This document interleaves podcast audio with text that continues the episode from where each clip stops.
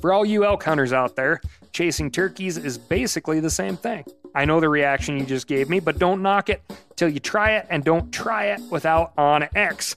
The Hunt app will not only help you find new areas on public ground, but I use it to find out landowner info to get permission on private ground that I see birds on as well. OnX Hunt has a special offer for you. Use code CAL to receive 20% off your membership at onxmaps.com slash hunt and find more birds this spring.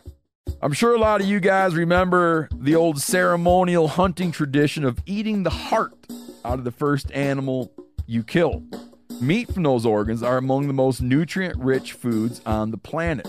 You can get those same benefits your ancestors craved via convenient daily capsules from Heart and Soil. Find out more at heartandsoil.co. And remember, use code MeatEater for 10% off your purchase.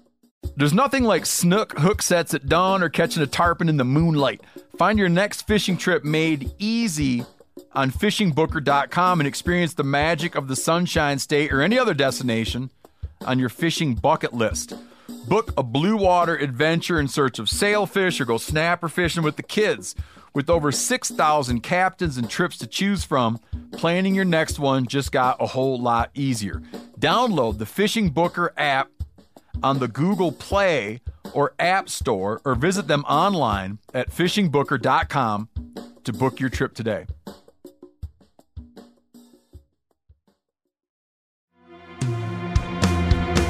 From MeatEater's World News Headquarters in Bozeman, Montana, this is Cal's Week in Review presented by Stihl. Stihl products are available only at authorized dealers. For more, go to stihldealers.com. Now, here's your host, Ryan Cal Callahan. A three judge appeals court working out of Sacramento, California ruled at the end of May that bumblebees are, contrary to popular belief, actually fish. The Golden State has always been forward thinking, but all the Fox News hosts out there can calm down. This ruling doesn't have anything to do with politics, at least not the kind you're thinking of. In 2018, environmentalist groups petitioned the state of California to list four subspecies of native bumblebees as endangered. These species include the western bumblebee, Franklin's bumblebee, Suckley cuckoo bumblebee, and Crotch's bumblebee. Now, if all four of those species were hybridized, they'd be called the Western Franklin Suckley's Cuckoo Crotch Bumblebee, which is pretty neat. And they'd sound something like this Buzz. Didn't expect that, did you? Anyway, a 2020 court ruling denied the petitions requesting these bees to be listed as endangered because the California Endangered Species Act, or CESA, makes no mention of insects or other terrestrial invertebrates. It protects birds, mammals, fish, amphibians, reptiles, and plants, but bumblebees fall under none of these categories. However, the CSA further defines fish as a wild fish, mollusk, crustacean, invertebrate, amphibian, or part spawn or ovum of any of those animals. The court ruled that since bumblebees are invertebrates, they qualify as fish and can therefore be protected. The judges acknowledged that, quote, the term fish is colloquially and commonly understood to refer to aquatic species, but the legislative history supports the liberal interpretation that the Commission may list any invertebrate as an endangered or threatened species. So, there you go. Bees are now fish, and we had an article that mentioned California, Fox News, and didn't mention the word liberal until almost the very end. As of this recording, there's no word yet as to how actual fish feel about this ruling, but considering the state involved, we can expect some form of protest soon. This week, we've got poachers, regulations, and legislations, but first I'm going to tell you about my week. And yes, my week is sponsored by Stihl Power Equipment. My friends at Stihl and I have been working on a great big thank you to a lot of dads and families out there, but I can't fill you in on that yet. June is Safety Month, and this episode lands on Father's Day, which is very appropriate. So if you know any fathers out there, direct them to the uh, Stihl social media accounts like uh, Stihl USA on Instagram, where they can get a bunch of safety tips. And if we're being honest, there is no better group out there that could use a little reminder of safety than dear old dad. You know what I mean. Do as I say, not as I do. Yes, old man, you got us to where we are today, but looking back at your operation as tax paying adults, we honestly wonder at times if it were more luck than plan that got us through. All those times where good intention blurred the lines of good thinking. For instance, I don't know if you're aware right now this lawsuit in Florida involving the family of a 14 year old boy who is suing the manufacturer and operators of an amusement park and amusement park ride. The young man was out of compliance with the safety parameters of riders of the ride. In this instance, he was too big. You may recall, like the last time you stood in line for one of those rides, there's like the goofy cartoon character, sometimes literally goofy, who says, You must be this tall to ride this ride. Well, Anyway, this kid died. This 14 year old kid died. And it reminded me of my own father looking at that sign saying, You must be this tall, taking me aside, not to a ride that I could actually go on, but to remove my shoes and stuff them full of napkins in order to make me meet the height requirement for this roller coaster. And then, of course, that got me thinking to all the tipped over canoes, severe lack of helmets, ear protection, eye protection, a really lax policy in regards to camping out in the woods unattended and being on the rivers unattended. All things I kind of shake my head out now, but at the same time, I just can't thank you enough, Dad. Love you. Happy Father's Day. Don't burn yourself. And lastly, for my week, I would like to address several Ask Cal emails regarding lab grown meat. First, let me talk about lab meat in general. Okay, we have meat substitutes that are grown or composed of materials not associated with animal products. And then we have these products that we discussed last week that are actually grown from real animal protein, both of which we've covered here on the Week in Review a bunch of times. And I want to clear up why I think this stuff is not that great. Why I honestly kind of fear its proliferation. It may just come down to space. The world's population and the appetite of that population is growing. So, yeah, we need to think in ways that can feed this growing population and afford it space. But once again, we aren't willing to ask people to maximize their space. That's too unpopular. And we just do that through socioeconomics, right? If you're not rich, you can't afford more space. If you got less money, you got to get better at living on smaller amounts of ground or in vertical structures. Okay, we all got that. Well, in this case, in order to make sure that folks can have these ranchettes and postage stamps out there with some green space, we're asking agriculture to maximize its space, get more efficient with less, make more with less land grow meat in vertical vats so we don't intrude on the slivers of green non native grasses in our sprawling subdivisions. I argue that the open space that agriculture provides is the last frontier here in America. If we can assume some level of preservation of the idea of what is wild in our national parks, and I do mean idea of what is wild because, as you may have picked up by now, I don't really think that we're preserving wild in a national park setting. If we wanted to save the wild and save our open spaces, which have the ability to create both clean air and water, we need to make it known to everyone that open space is where food comes from. If food comes from a vat, not a green space, where the hell do we get oxygen? Very, very rarely does a house, condo, apartment go up. And then, like a couple of decades later, that house, apartment, condo comes back down and becomes a forest or a pasture. We do value food, okay? We know how much food costs. What we need to do is know where it comes from and know that that land is valuable both as open space and the place where our food comes from. We need to fight the hard fight right now and make agriculture better, not flip it on its head entirely and do away with the farm. Painting a picture of a cow on a vat that produces something that we can call cow meat is not fixing the problem, it's ignoring the problem. You with me? This will be a continuing series. Next week, we can talk about tax incentives for folks who rip up their grass lawns in exchange for something edible and, you know, pollinator habitat.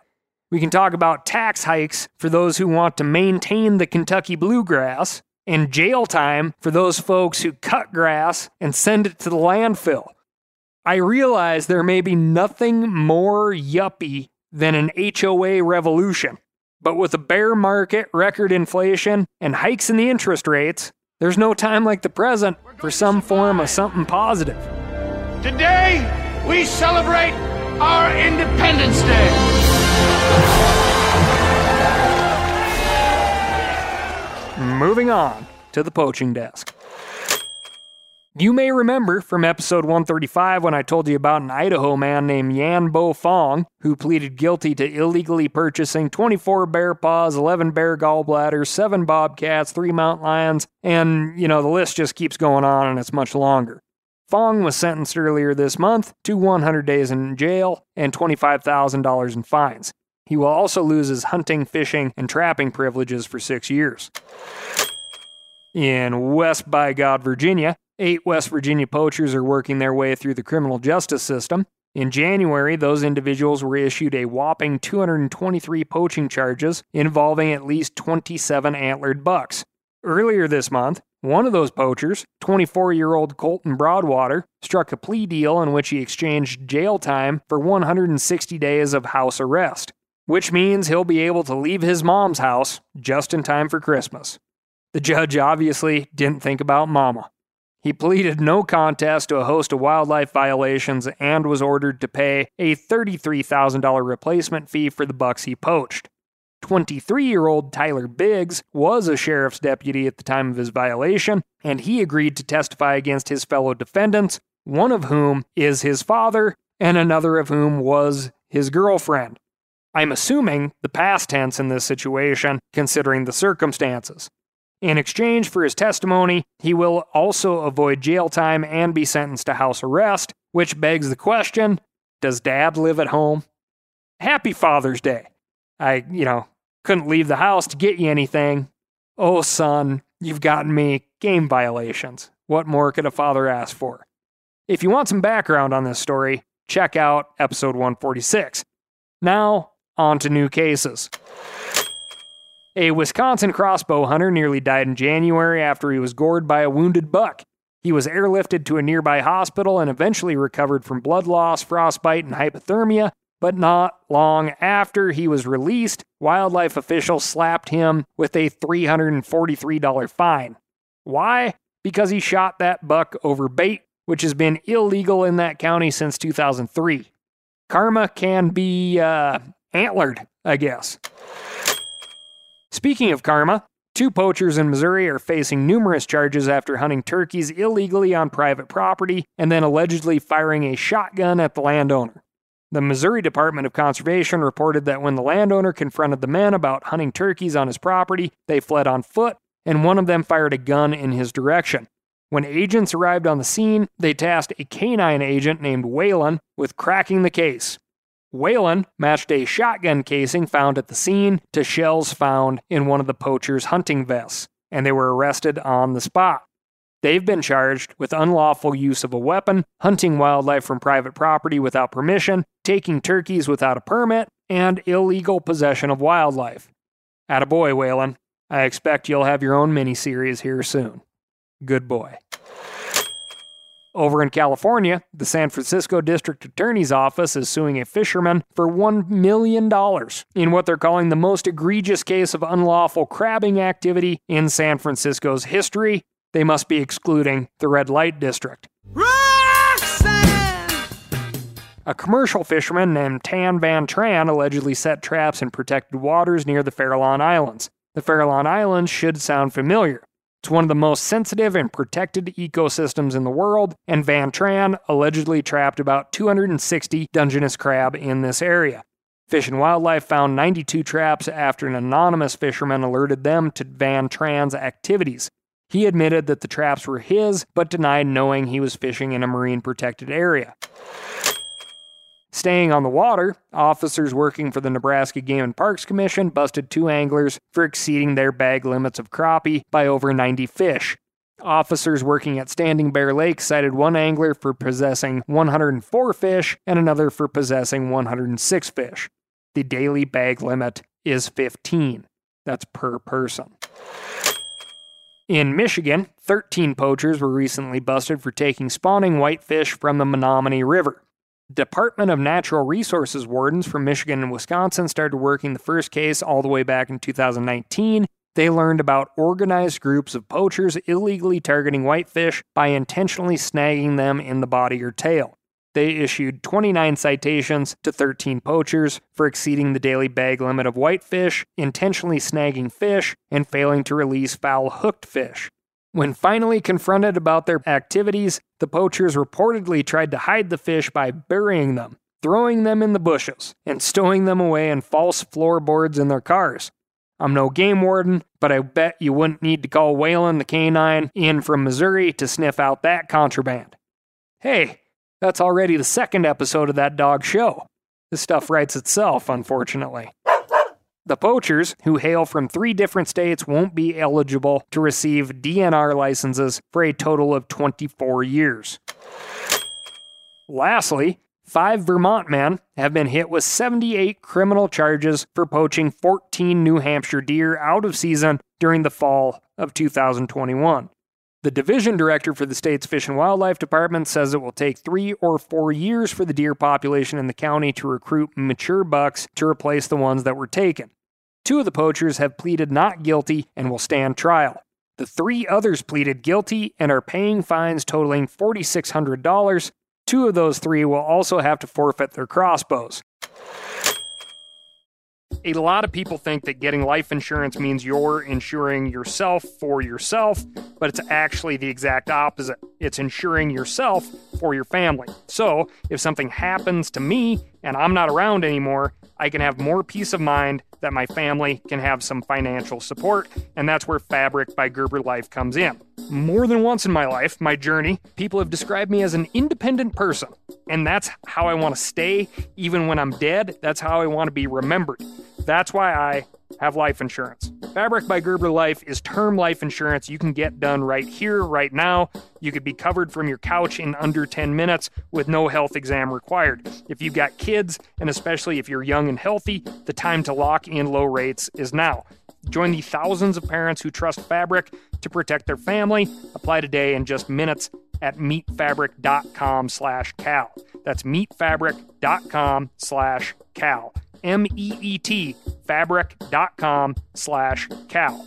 Policies issued by Western Southern Life Assurance Company, not available in certain states, prices subject to underwriting and health questions. For all you elk hunters out there, chasing turkeys is basically the same thing. I know the reaction you just gave me, but don't knock it till you try it and don't try it without OnX. The Hunt app will not only help you find new areas on public ground, but I use it to find out landowner info to get permission on private ground that I see birds on as well. OnX Hunt has a special offer for you. Use code CAL to receive 20% off your membership at onxmaps.com slash hunt and find more birds this spring. Hey, I just sat down with the owners and operators of Maui Nui Venison. You've heard that name before because I've talked about them here on this podcast. They're on a mission to balance axis deer populations on Maui while giving back to the community and run a totally sustainable operation. Now, it's wild axis deer, which is an invasive species, but this operation is monitored and observed by the USDA and they can commercially sell axis deer. Last time I went out to uh, Maui to hunt axis, I did not kill one, which is where Maui Nui venison would come in very handy for folks like me who want to get your own meat but aren't always successful and still want to have something in the freezer or uh, handy in the form of a snack stick that is as close to getting your own as you can get, which is what Maui Nui venison is. You can become a snack subscriber, get some Axis deer sticks sent right to your door. Visit MauiNuiVenison.com. That's M A U I N U I venison.com and use promo code CAL for 20% off your first order. Moving on to the turkey desk. Big changes are coming to turkey hunting regulations in Tennessee, and other states could see the same before too long. On June 3rd, the Tennessee Fish and Wildlife Commission voted to delay the turkey season by two weeks, reduce the overall bag limit, ban fanning on state wildlife management areas, and provide more opportunities for raccoon and other varmint hunters. Each of these new regulations, commissioners argued, is designed to slow the decline of the state's turkey population. Turkey numbers have been down in many states for several years, and now fish and game commissions are taking more drastic steps to address the issue. Here's Commissioner Hank Wright discussing the decision to delay the season. I think we all sense the same thing. We're seeing fewer turkeys. Uh, we want to pull levers. Uh, we just want to pull levers and make it better. And um, I think we need to be careful about the actions we take. Um, and if we take them, we need to base them on science. The season delay was unanimously approved by the commission.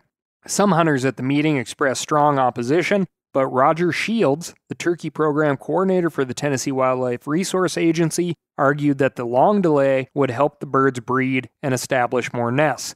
The greater number of nests are established right around the middle of April, but this year the general turkey season began April 2nd.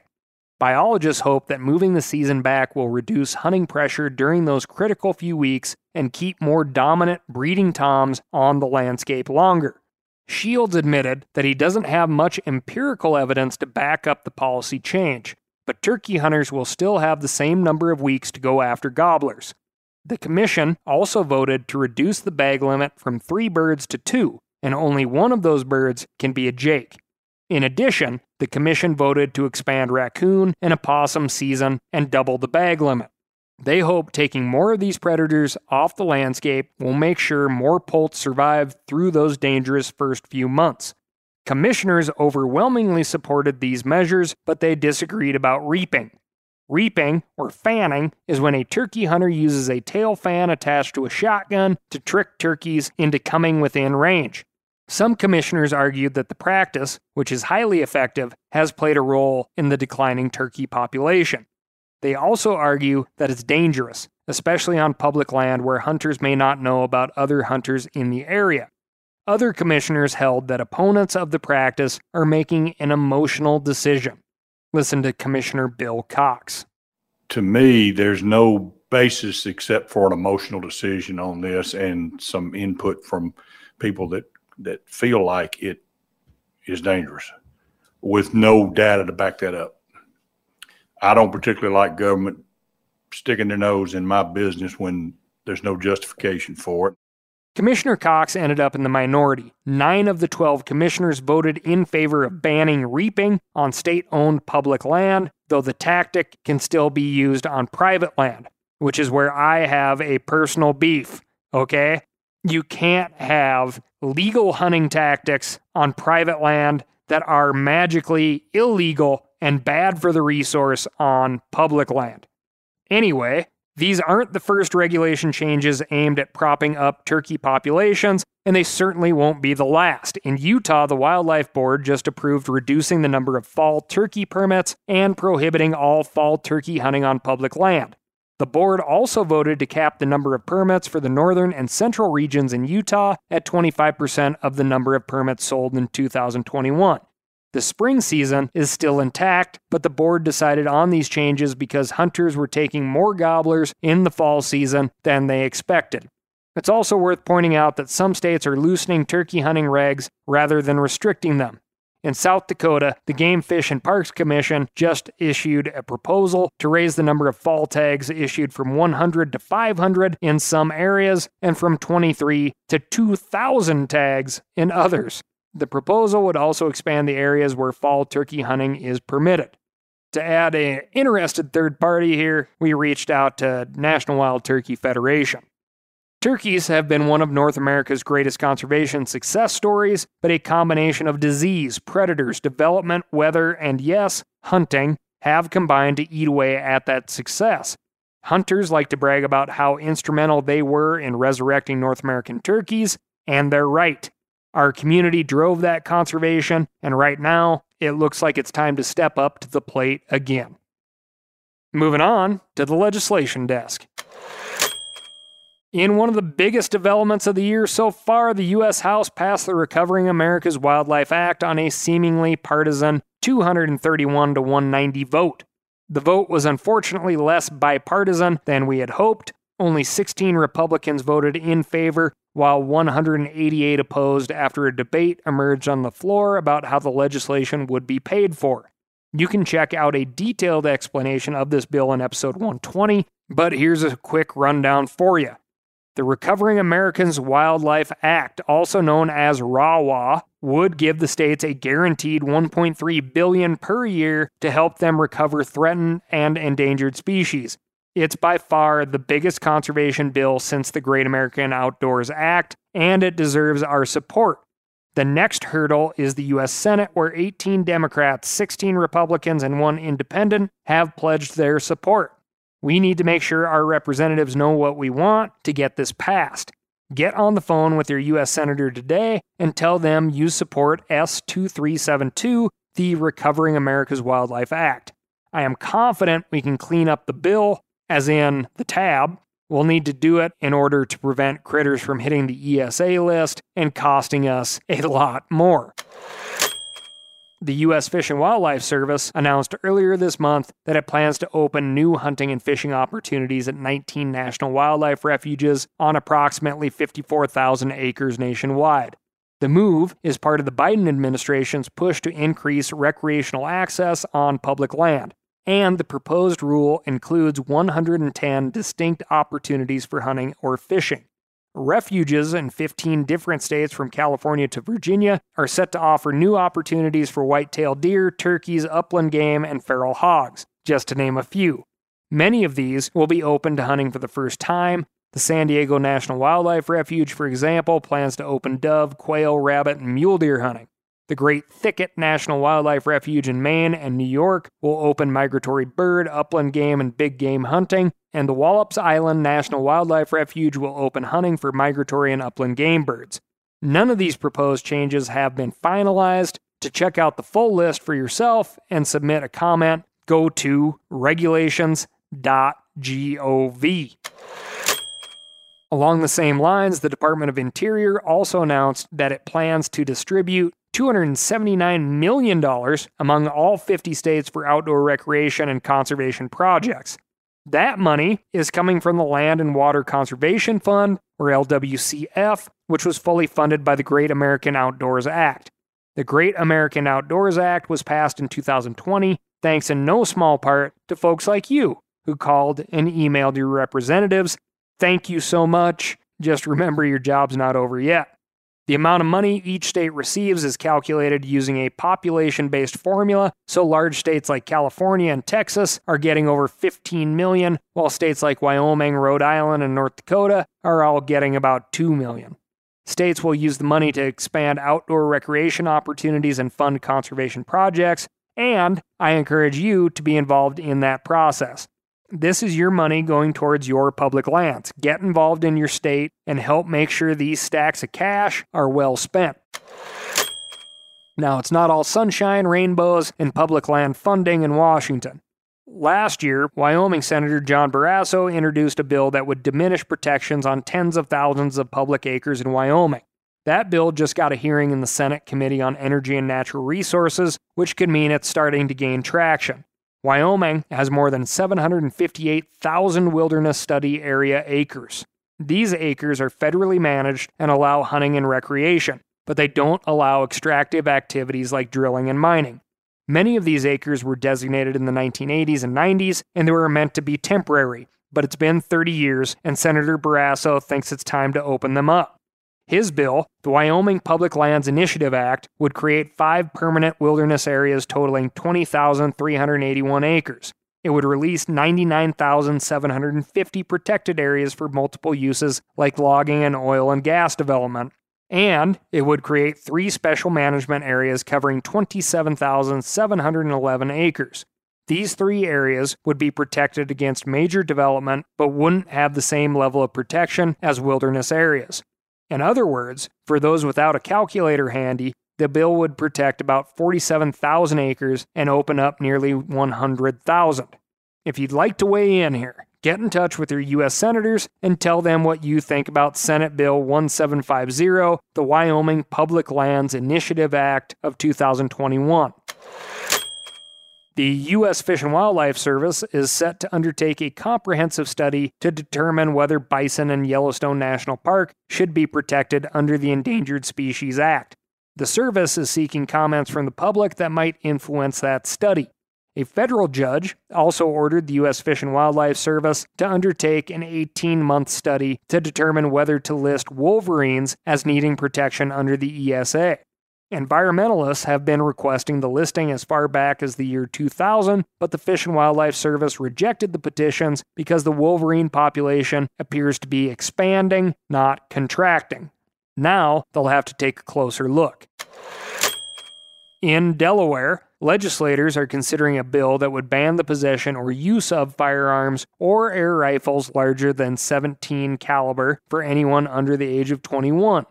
Hunters under the age limit who want to use a rifle, pistol, or air gun must be accompanied by someone over the age of 21.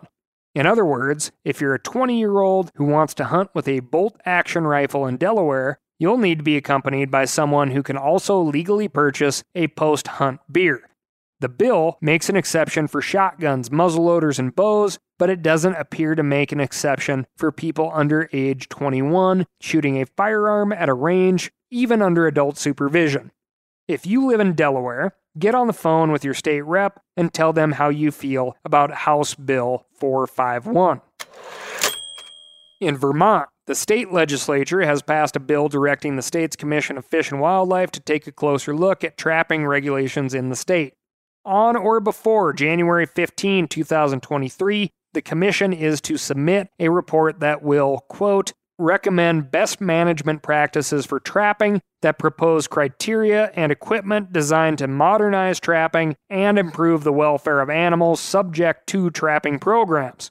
If you can't read between the lines on that one, the bill elaborates a little further down. Among other things, the Commission is required to recommend trapping devices that are more humane than currently authorized devices and are designed to minimize injury to a captured animal.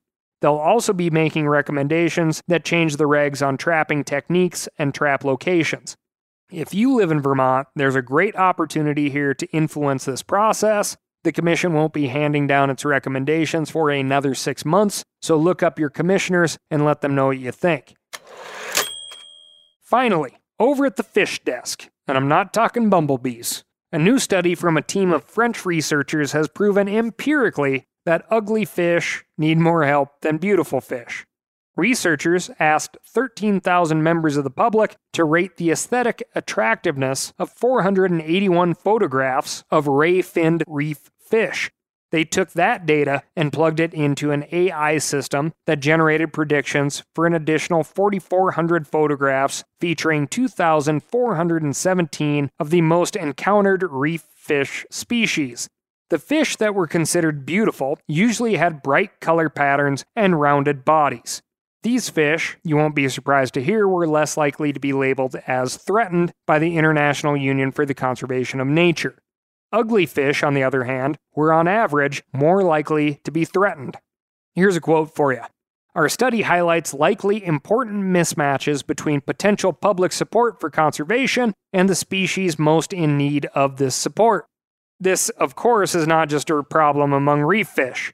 Any conservation group will tell you to solicit donations. Large mammals with cute babies get the cash.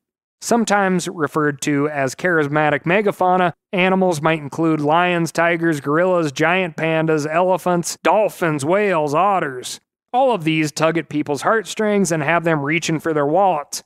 Humans identify with these mammals for lots of reasons, but they often have nothing to do with sound science. But what we need to keep in mind is the species that we seem to like the most rely on the less charismatic critters to keep them up on top of the food chain.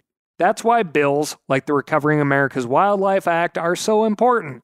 This legislation provides funding for state agencies to preserve the species that most people don't care about, but that are critical to a healthy ecosystem. It would be great if we could convince everyone to care about the ugly fish, but that's not likely to happen. We can convince our elected officials, however, to fund science based conservation efforts, which is why you should call your U.S. reps today about supporting H.R. 2773. While you do that, keep in mind that ugly fish are very tasty fish. That's all I've got for you this week. Thank you so much for listening. Remember to write in to ASKCAL, that's Ask Cal, at themeateater.com, and let me know what's going on in your neck of the woods. I want to hear it.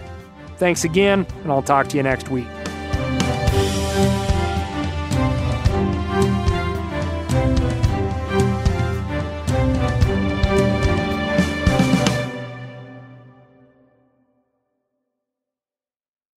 I'm sure a lot of you guys remember the old ceremonial hunting tradition of eating the heart out of the first animal you kill.